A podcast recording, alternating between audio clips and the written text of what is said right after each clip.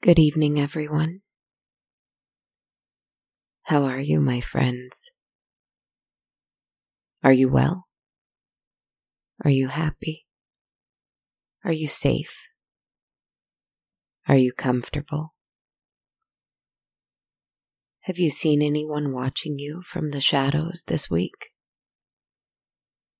In fact, on that topic, I was wondering how you spent your week, given that we have once again entered that time of remembering, that time of honoring those who have passed on from our world and into another.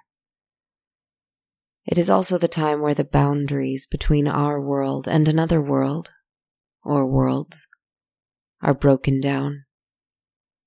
A very powerful time. A very unusual time. Last year during this week, I told you of a festival for the dead I visited long, long, long ago. Do you remember?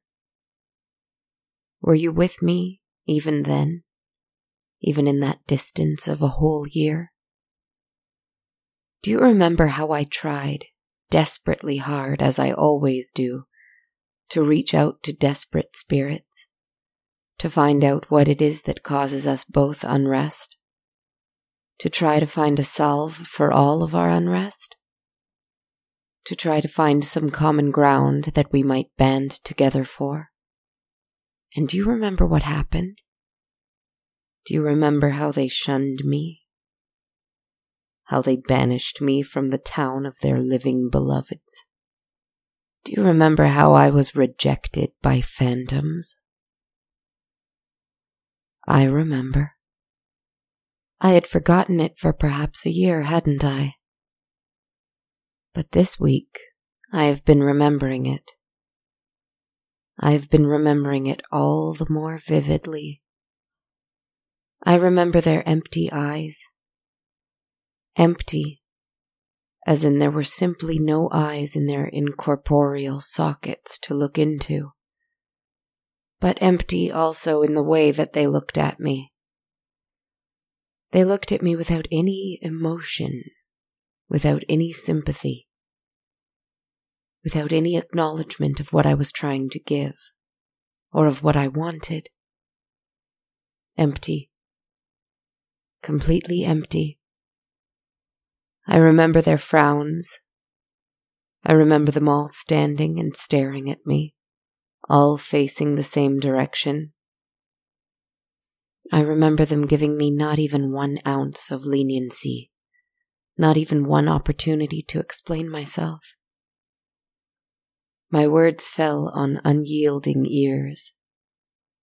These were monsters who wanted nothing from me.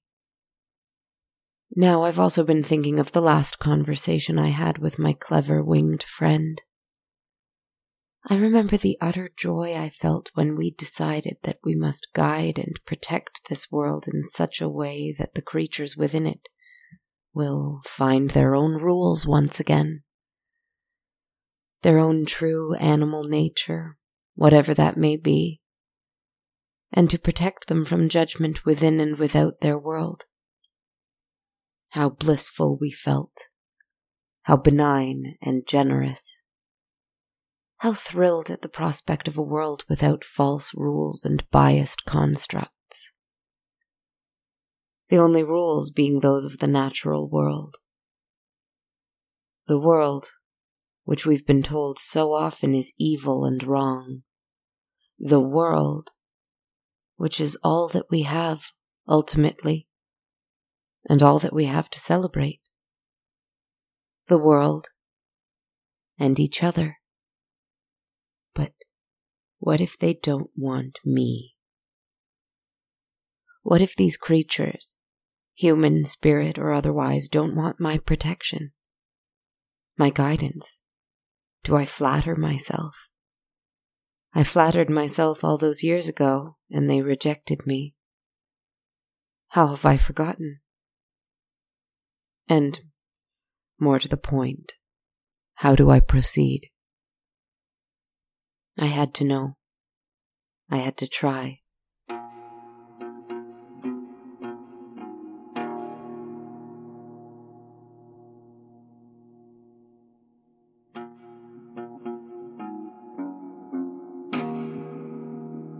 have not visited a cemetery during this time for the dead since that last encounter.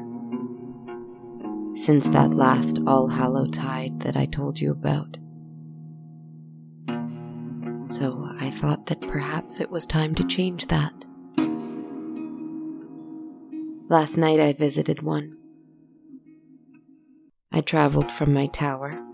I cannot tell you where this is, you understand. I apologize, but I hope you'll understand why. I traveled from my tower, miles and miles and miles, who knows how far, to another town, another city, one that I've never visited, one that I did not know, just as I had that time before. Better to try and speak with ghosts of strangers than to visit a town that knows me and what I am already. There are places that love me. There are places that loathe me. I didn't want to visit either of those. I wanted to be as unknown to the phantoms as they would be to me. I found a little cemetery, perhaps the opposite of the one I visited those centuries ago. That other one you see was situated outside of a little rural town on the outskirts, right at the point where the forest began. It served as a gateway, a bridge between civilization and wilderness, the known and the unknown. This cemetery, however, was its own wilderness. As I said, it was in a city. Not overly large or busy, but not a small town either. Just a city. And this was its largest cemetery. It was a green oasis in an otherwise concrete jungle. Nestled among a sea of grey buildings, it was kept always in shade, both from these buildings but also from the abundance of trees that had been planted there. The grass had been transplanted there and was not natural. The gardens were well tended to. There were little man-made ponds and running fountains. Though it was one of the more natural places in this metropolis, all of the nature here was manufactured. How fascinating. For it seemed that, for those who long to return to the earth when they've passed on, they would go to great lengths to ensure that the earth would still be there for them, even if they had to bring the earth to them. I used to understand the appeal to having a large monument left behind for oneself after one's death. A great stone monument with beautiful, elaborate statues and decorations to be remembered by. Now, however, knowing what I know, I see how little it actually matters. One's life must be one's monument. I have no idea where this places me, since I have no idea whether or not my life will end. I know that it must. I am no angel. I am a thing of the earth, and things of the earth must one day leave the earth. But I can't bring myself to believe it. I feel I should always be sitting at this window, speaking to you, forever and ever. Hard to fathom a time where this won't be. At any rate, the cemetery. Easy for me to raise myself up over the gate with my enormous black wings, and lower myself gently to the ground in the middle of the night. Delightful the feeling of the cold grass under my bare feet. Gorgeous the sight of the overly embellished graves therein. Eerie the warm glow of the candles positioned respectfully at several of these graves. Even in this modern city, this was still a place that honored this festival for the dead, this ancient ritual. This wise acknowledgement of such an electrically spiritual time of year. Forgive me. Call me disrespectful, Call me crude, and call me evil if you like, but I walked through this cemetery, and as I did, I knocked three times on every headstone my hands could easily reach. I smiled. I remembered the way those spirits made me feel hundreds of years ago when I had tried to be gentle and polite, and I remembered that they had made me feel unwanted. So I would not ask these spirits for permission to be in their resting place. I would rouse them out of it. Knock, knock, knock. I would wake them up and demand an audience this time. They didn't come right away, but when they did, they were angry and afraid. Most of them. I saw empty eyes, but empty eyes set in expressions of fear and rage. There was an old woman from long ago in a nun's habit, and she clutched the cross at her throat and held it in my direction, as though she expected it to burn me. It did not burn me. There was a young man with a mustache and an army uniform, upright and noble, and he reached for a phantom sword at his side and rushed at me with it. It only hurt a little, but caused me no real physical damage. I held my ground. There was a whole family dressed in expensive courtly clothing from three hundred years ago, and they hid their faces from me and cowered. I did not let this offend me. Why do you think I am here to do you evil? I asked of them. They could not answer. They could only look at me with those empty holes of eyes. Or not look at me. Why do you think I am evil? I asked of them. They tried to answer, but their voices were hoarse and as empty as their eyes. Am I evil? I demanded of them. What did they know, or what did they think they knew, that I did not? Suddenly, a voice behind me answered me. You are asking the wrong questions. It was a deep voice, strong and powerful and distinctly maternal, a voice that I remembered from long, long, long ago. I turned and I saw a woman, middle-aged, lovely, with broad shoulders and strong arms and hands set sternly on her hips. Her eyes were glowing red and orange like living flame, and as I regarded her, I saw that orange light emanating from her fingertips, from her ears, from within her chest. This was the ghost of a witch. The ghost of a witch whose town tried to burn her long, long, long ago. They had failed, and she had set fire to the town in return. They tried to burn her when all she had done was help them. They rejected her gentle magic, and so she repaid them with ferocity and kind. I met her, remember? I remember.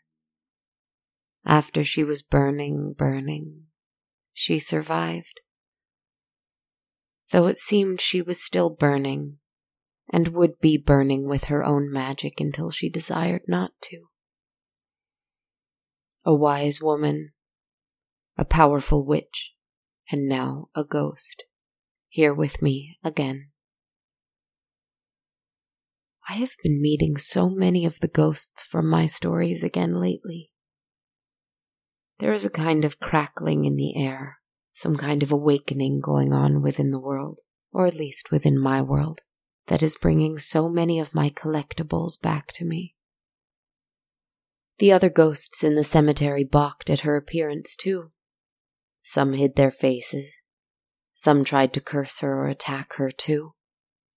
Suddenly, I didn't feel quite so alone or attacked any longer. They think you're evil, yes, she went on to say, eyeing them as though they were little children and she, their perturbed nurse. But they don't really understand why. That is their word. You must not let it become your word. I have missed you, I said. I said it to this woman I knew only for a little while when she was alive, and who I never forgot. And I meant it. Never mind that, she went on and gestured to my wings and to my overall appearance, which, since she had last seen me, had become quite changed. Perhaps I appeared to be crazed and disheveled after my time in the dark prison, after my rise in power from my dark stranger, after centuries of turning gentle curiosity towards the world to a desire to change it, then to dominate it, then to run from it, and now to... to what? Liberate it? Defend it? What's happened to you? She asked. I did not speak what had happened. How could I? But images flashed through my mind of centuries, centuries since she had last seen me. Centuries of pain and pleasure, of love. Love that was unhealthy, love that was toxic, and love that was healing and that was enriching. Of strength. Too much strength. More than I could handle even, but that I tried desperately hard to. Power that I accepted much too eagerly. Even sought after. She understood. She looked at my wings. Her phantom hands ran over them with indifferent curiosity and appraisal, as though she were inspecting a horse she intended to purchase. She looked into my black eyes, examining how they had changed. She took my hands in her hands and looked at the lines in my palms, turning them this way and that, not interested whatsoever in the unnatural length of my fingers and claws, only interested in the lines. The lines that, I only realized now, had not changed since I was human. She smiled.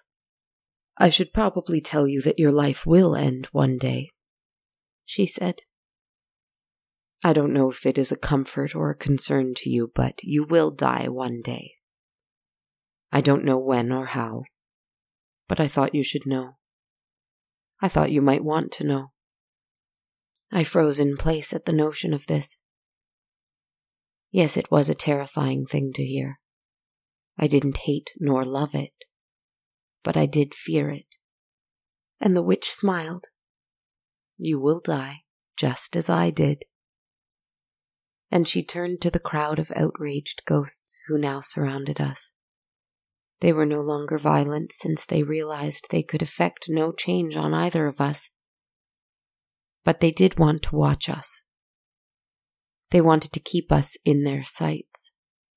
And, the witch continued, just as they did. I turned around and looked at each of them. Most of them were dressed quite grandly. This made sense, as this was indeed a cemetery for the affluent, for people who could afford such beautiful monuments to themselves while they were alive. Some older than others, some stronger, some weaker. I had summoned them out of their graves just to see how they would react to me. Was I really shocked at the outcome? I had disturbed their rest. Some of them, however, were sat on the tombstones, or stood either alone or in groups apart from the ones around me. Some were not dressed as finely as the others. In fact, they appeared quite the opposite. Dressed shabbily, they smiled. Some were dressed well enough. Some even tipped their hats at me. But it was clear that this was not their cemetery. They just decided to come. and looking through the gates of the place, I saw even more on the streets. Some had stopped to look at me and the angry crowd, but most of them were just walking, or sitting, or standing, laughing, weeping, running, dancing, who knows. The veil was lifted everywhere tonight. I suppose I knew this. I had understood it innately, but it never occurred to me that I needn't go to a cemetery to find dead souls. The witch was still smiling as she said suddenly, "Or perhaps I'm wrong. I could very well be. Perhaps you will live forever. Perhaps you will have to spend an eternity trying to understand souls, both dead and alive, souls of others, and your own soul. Perhaps you will always and forever be lost and confused and not know your place or your purpose. Perhaps you are destined, or doomed, to always be trying to change the world, no matter how much it turns you away, no matter how much it defeats you, no matter how much it capitulates to you." She laughed. Hmm. Just like everyone else.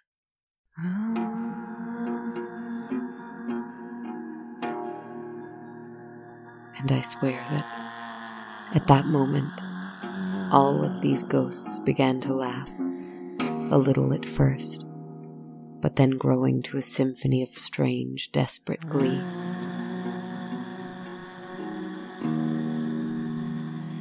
At first I thought to myself that this is the madness of the dead. But this is the madness of everyone, isn't it? It is the madness of life and of death.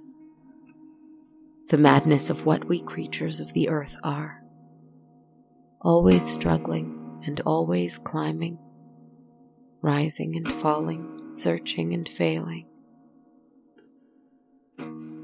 Somewhere at that moment there was a girl sitting at a computer, wondering at her own purpose, her own searchings and her own failings. Somewhere at that moment there was a person listening to her, and to me, wondering, too. At this moment, that girl and that person are still sitting. And this is the place I haunt. I haunt the place between performer and audience, between writer and reader, between podcast and listener. I haunt this place. This empty space between she and you. This space that we are afraid to acknowledge. I haunt this place. This is my purpose. For now. I think. This All-Hallowtide, I was rejected, and I was accepted by phantoms, both lost and found. And I suppose that is the best I can hope for, through the guidance of a good witch who is still burning to this day. I have come to realize that there is joy in the act of haunting, for the act of haunting is a decision to live with others, to reach out with hands that grab gently at empty air and hope that there are hands that reach back. That is purpose enough for me. I honor the living and the dead with the act of reaching. That was my All-Hallowtide. Well, I suppose that's all I shall share tonight, my friends. My good friends, my kind friends, my ever-present friends. I'll haunt you again soon. Good night, sweet friends.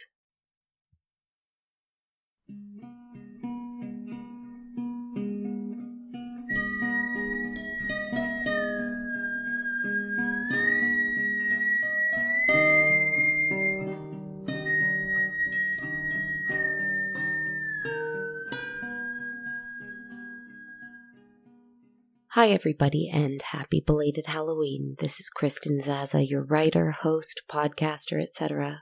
Thank you so much for listening into episode eighty-three of On a Dark Cold Night. I'm going to start off with a couple of thank yous. First of all, to Julia Roback, who became our latest supporter on Patreon. Thanks so much, Julia. It means so much that you enjoy what I do enough to want to support me monthly for it, and I'm so very grateful. I just found out about this as I was working on this episode today, so um, I'm so happy I got to get in a thank you uh, right away. If you'd like to help the show like Julia, you can become a patron at patreon.com slash darkcoldnight, where every patron receives access to the soundtrack of the show. If you'd like to donate but don't want access to the soundtrack, you can also support the show at ko-fi.com slash darkcoldnight.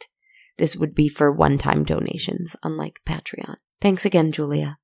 Another thank you goes out to Riley underscore Joyce, who left us a lovely five-star review on iTunes called My All-Time Favorite, all caps. It reads, I fall asleep to these creepy yet soothing stories every night. The otherworldly music and description makes this my all-time favorite podcast. Wow, thank you so much for these glowing words. I'm blown away. You can also help out the show like Riley Joyce by leaving us a review on iTunes, Stitcher, or on our Facebook page by the same name. You can also find me on Twitter at A Dark Cold Night, Instagram at Dark Cold Night Podcast, or on Facebook or YouTube. You can also help out by listening to us on the free Radio Public app, where every listen works towards your podcaster being paid for their work. Finally, we also have some great t-shirts and sweaters available for purchase at bonfire.com slash on dash a dash dark dash cold dash night. Thank you again for listening tonight. The weather's getting colder. The pumpkins will be going away soon.